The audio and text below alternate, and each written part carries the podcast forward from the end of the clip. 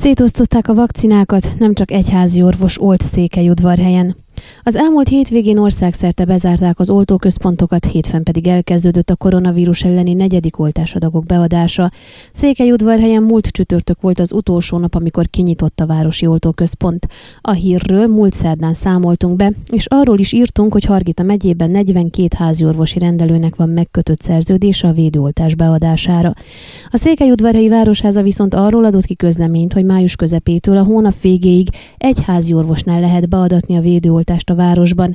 Ez azonban nem így van, jelezte lapunknál egy másik házi orvos. A témával kapcsolatban felhívtuk a Városháza szóvivőjét, Zörgő Noémit, aki elmondta, amikor az oltóközpont bezárt, a tevékenységet egy házi orvos vette át, illetve az ott megmaradt oltóanyagokat is. Időközben a helyzet olyan szinten normalizálódott, hogy kaptak valamennyi oltóanyagot más házi orvosok is, tehát szétosztották a rendelkezésre álló készletet, így ők is tudnak oltani egészen addig, amíg ezeknek az oltóanyagoknak a szavatossága fontossága tart.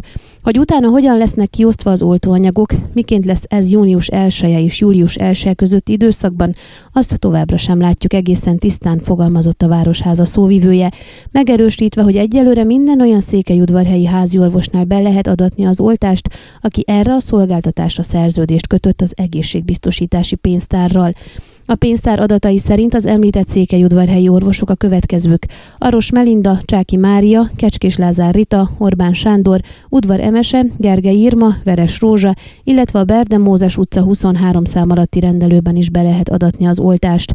A Hargita megyei egészségbiztosítási pénztár honlapján ugyanakkor a megye többi településének házi orvosai is megtalálhatók, akik vállalták az oltások beadását. Ön a Székelyhon aktuális podcastjét hallgatta. Amennyiben nem akar lemaradni a régió életéről a jövőben sem, akkor iratkozzon fel a csatornára, vagy keresse podcast műsorainkat a székelyhon.pro portálon.